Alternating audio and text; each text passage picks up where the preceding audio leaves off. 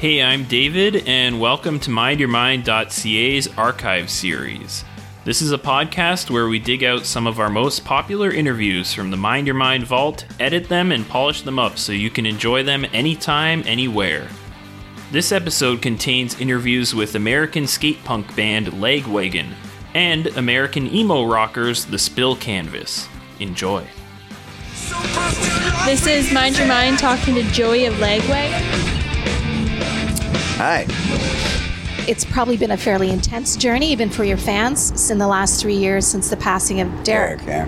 And uh, I'm so happy that you're okay about sharing that story Yeah. because it's such an important one for the people Right. that come to our site, for people who are looking for answers, sometimes people who are quite hopeless. So I, I wonder if you could just start actually by, by sharing a little bit about who Derrick was. Pretty complex guy. He didn't really open up much about his feelings.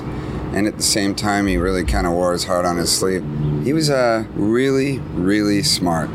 And I think that you find a lot of times some of the most troubled people that I've met have been the smartest people Yeah. that I've met. You know, they're Yeah. complex because they're they're really intelligent, and the world is is a tough place. Yeah. You know, it's it's almost like they're just too full of the questions that you know everybody has, but I'm not sure that it seems more simple to them or more difficult or or both. It just seemed like he was kind of traveling through life, you know, sort of amazed by people. Right, right. and uh, at the same time completely helpless in in um, his social kind of skills and uh, his ability to just hang out the way other people hung out you know Yeah. that dissociative kind of thing Yeah. which i have as well and i totally get i often feel just kind of out of step Yeah, yeah. so i get that Derrick, uh, for those who don't know, suffered from bipolar. Is that correct? yeah, yeah that's what they say Yeah. Was he ever diagnosed? Do you know? Uh, not that I know of, but I'm sure he was because of the court system and, and legal issues. You know, he had had to go through a lot of Yeah. therapy. He had a lot of trouble with the law. You know, as most people that Which is deal with drug addiction do. Yeah. You know, and it, it kind of seemed like with Derrick that it was just this endless cycle of you know getting into Yeah. trouble and then out of trouble and then good times.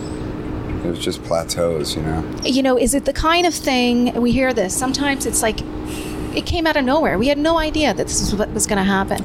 No, or and then wasn't like others say, you know, I look back now, man, and maybe there was a few a few signs here and there. So what was your what was your uh, Oh, I- experience with that? my experience and it's often my experience with those sort of people that do that you know commit suicide and certainly in derrick's case it feels like you knew that person in passing you know like Mm-hmm. that they were in a car that was you know they were they were on their way to Yeah. that regardless and uh, my wife and i uh, had both known derrick my wife had dated derrick for a long time before Mm-hmm. we ended up together and we both always just had the feeling well it's not if, it's when.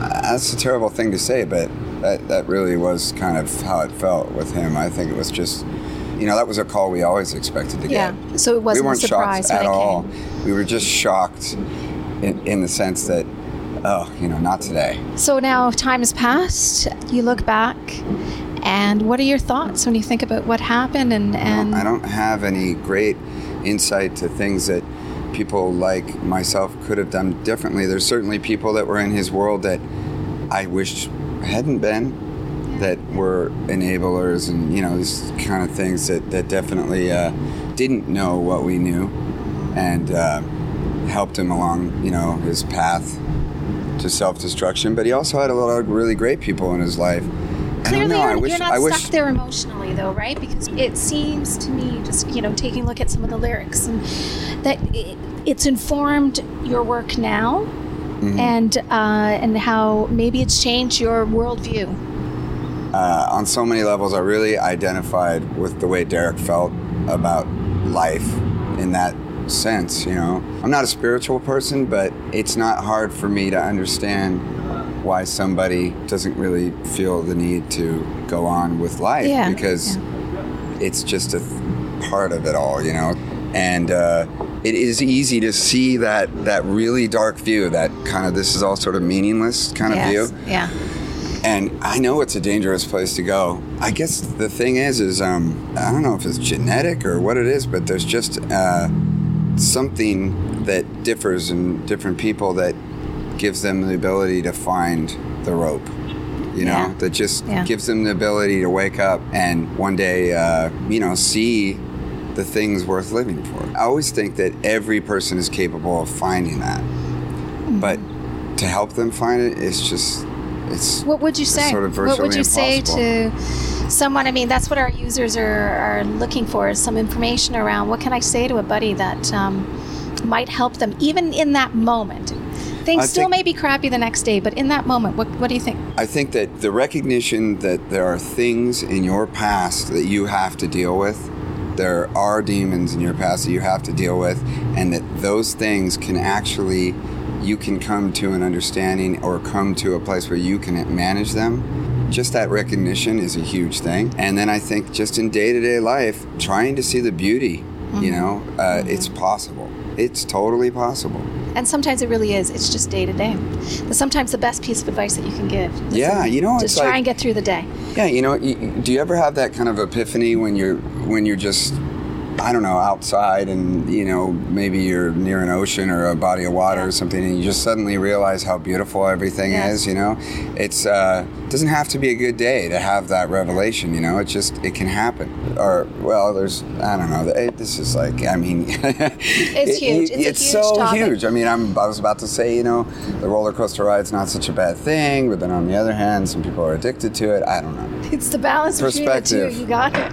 Yeah, I mean, that is exactly. I think that's probably the key. yeah, I mean that's why it's really difficult to talk about because you know, of course, to a certain extent, you feel like even though you've experienced and you know had some sort of firsthand understanding of depression and loss, it, it kind of gives you no more credentials because everybody's different and life is uh, it's difficult. Words to live by now in your life. What do you think? My whole life is my daughter. I'm not saying breed, because believe me, it was a very tough one for me to, to even, you know, justify that. There's a lot of people in the world. It's an amazing power to be truly in love with something that's pure. It's It's transforming. unbelievable. Yeah. Yeah, it just gave me huge new perspective on life. That's it. Yeah, all right. Thank you so much. Sure, yeah. Lagwagon has never really enjoyed mainstream success, but has a devoted cult following and released their first studio album in nine years, the aptly titled Hang, in 2014. Some very meaningful insights here from a person who has experienced both loss and new life firsthand. Next up, we'll hear from The Spill Canvas. I'm Lee, and I'm a youth correspondent from MindYourMind.ca, and I'm here with Nick from Spill Canvas, and we're in Holly office in London, Ontario. Hi. The feeling that you're opening up my eyes. So, my first question I wanted to know is where did the name Spill Canvas come from? Un- Unfortunately, as much as I want there to be like a really great story for it, um, it's not that there isn't. It's just um, it's just more like there was some lyrics, like a little passage of lyrics in uh, one of my books, you know, that I scribbled in, and uh, the band had started a long, long time ago when I was kind of in high school, and I didn't really want to play under just my name because I just I thought it was a little pretentious, and I I just figured, well, let's try to find a band name for it, and you know, the spill canvas was this little phrase that stuck out, and um, it later, you know, now today, it means a lot more than it did at the time to me. As you know, you, I like to kind of let the listener also take it for what they might think it is, uh, whether that's like, you know, I don't know, like life is a blank canvas, blah blah blah. You know, there's there's a lot of little ways and avenues that you could go about it, but ultimately, it, it was just something that I wanted to kind of let the listener have the opportunity to uh, to explore themselves. So. One of the things that I've noticed is that you seem to be very dedicated to your fans, very like doing the music for them. So I think that's a really good thing, and I find that really admirable. But specifically, I wanted to know what kind of things have you done as a bit as a band to solidify your fan base? I mean, I think the the main tool that we're able to use and something that's very easy to use is the internet. Uh, we're very close to the internet as far as one of our main tools uh, that we can use to you know to get our fans the info that they need you know on time and in you know, and it's so quick. It's just all right, there, like literally just like that. And um, I think that you know, with like your MySpace, and you know, I mean, that's just the main one that you could say. But um, really, it just comes down to all those different avenues of the internet that we really like to get back to our fans. Whether it's writing back messages that they would write to us, we have band email that I still check as often as humanly possible. And uh, I don't know, I think we pay so much attention to them because it doesn't really matter what band it is. Um, it's kind of like our speech that we give almost every show too. If It's like it doesn't matter the size of the band, um, whether it's U2 or some kid in a coffee house playing like his parents. You know, it, it ultimately comes down to the fact that it's people connecting with other people through music, and without the fans, it doesn't work. You know, if they support you, there's no reason why you shouldn't um, support them and be thankful to them. So I think that's our whole motto. A lot of your lyrics are pretty deep and meaningful, and a lot of them seem actually pretty personal. Are most of your songs inspired from actual events that have gone on in your lives, or just things that you see out in society today? I attempt to write the lyrics, attempt being a key word. I, I just, you know, I do my best anyway. And a good, like a good 90, 95% of it is uh, very autobiographical, very self inspired, just by my own life and whatever has happened to me at that time. But not even just that, but also, you know, friends and other, you know, um, areas in my life that I've taken inspiration from. Um, but ultimately, um, the lyrics just kind of come from that really honest spot where, you know, sometimes a lot of people I think might be able to relate to it because it's just I'm just saying exactly what I think, whether that's terrible or really nice. You know what I mean? So, no. um, it's a very candid, honest approach, but honesty is like our big. uh, That's our other motto. Our second motto. No, I think that's a good thing, especially for a band. Like, I think it helps people connect a lot more to your music and relate to it when it's more honest and not so sugar coated. I think when it's more raw, people can actually get in there and actually relate really strongly to what's going on. You said a lot of your lyrics are all pretty honest, candid, whether other people are going to accept them or not. Um, what do you think the importance of just being honest and embracing your emotions, whether they're good or bad, just in general?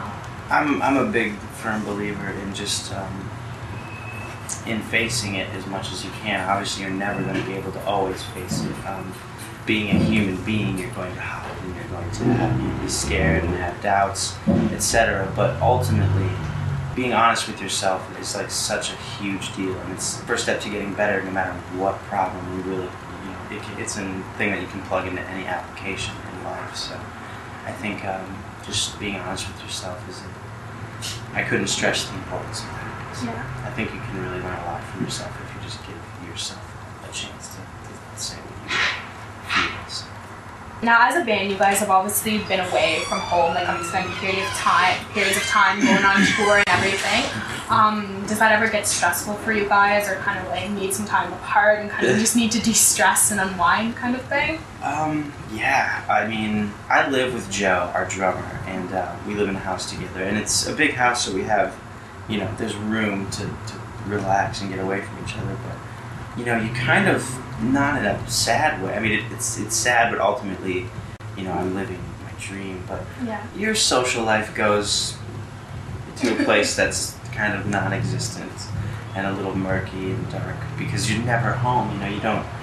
You're just never home. And, Yeah. You know, you have those few friends that stay with you for the course of your life, and they'll always be there when you get back home. But um, it's you know, it is difficult to maintain relationships, regardless of the kind, um, when you're on the road. But um, ultimately, you know, they're good and the real people they'll stick by your side no matter what. So I think we're all fortunate enough to have a good group of our own personal supporters, whether that's family, really close friends, you know, girlfriends, or whatever it may be. So I, think we do our best. Knowing what we do at Mind Your Mind, like dealing with kids that are going through hard times and stuff like that, um, what do you think the best piece of advice you could give to today's youth trying to cope with you know, there's so many of those cliche things that can be heard and still have meaning, you know, and and a lot of kids that might be going through a rough time, regardless, there's so many, you know, reasons that they could be going through a rough time, whether it's like trouble at home or school or just within themselves. And you know, being a teenager is it's like a scientific fact. It's hard. It's just it's always going to be hard. It's uh, you're just your body's going through all these changes, which in turn leads to you know your emotional frame being very fragile. You know, because it's being molded into what you're going to be as an adult. So. I think um, the only thing you really can do is just to, to really just take a second and and to really you know just breathe and just everything's you know going to be okay. You just kind of have to get above whatever it is that's in your way. And there's you know there are roadblocks. There's always there's always going to be a way to get around them or to just just drive right through them. Um, are you a firm believer in everything happens for a reason? Because being on the band and you were saying that maybe like you're living your dream, do you think Yeah. that everything happens for a reason? I do, I really do. There's been many times uh, in the early stages of this when I just didn't want to do it, you know, and I, there's just uh, the odds will always be against you in some way, you know, not it to sound depressing, but whatever part of your life is going to come about. It could be, you know, as soon as you get get out of high school. It could be, you know, when you're 40 or something like that. It's just there's always going to be challenges. So um, I think that the whole everything happens for a reason. I think that that's kind of something that is is very. It's one of those mantras that you should always kind of practice because it's you know it's regardless of if you believe it or not, you need something to get through whatever it might be. So I think that, that I do personally believe in that. So. Okay, well, thank you so much for taking the time to talk with us. Thank I'm you. sure a lot of other people will appreciate this too. Thank you. Wow, remember MySpace? I think I still might have one floating around somewhere. Much like Lagwagon, the Spill Canvas enjoys a dedicated cult following without achieving real mainstream success. But hey, that's what music is all about, right? The fans. Since this 2008 interview, they've released two new albums and a handful of EPs and have been steadily touring for the past few years.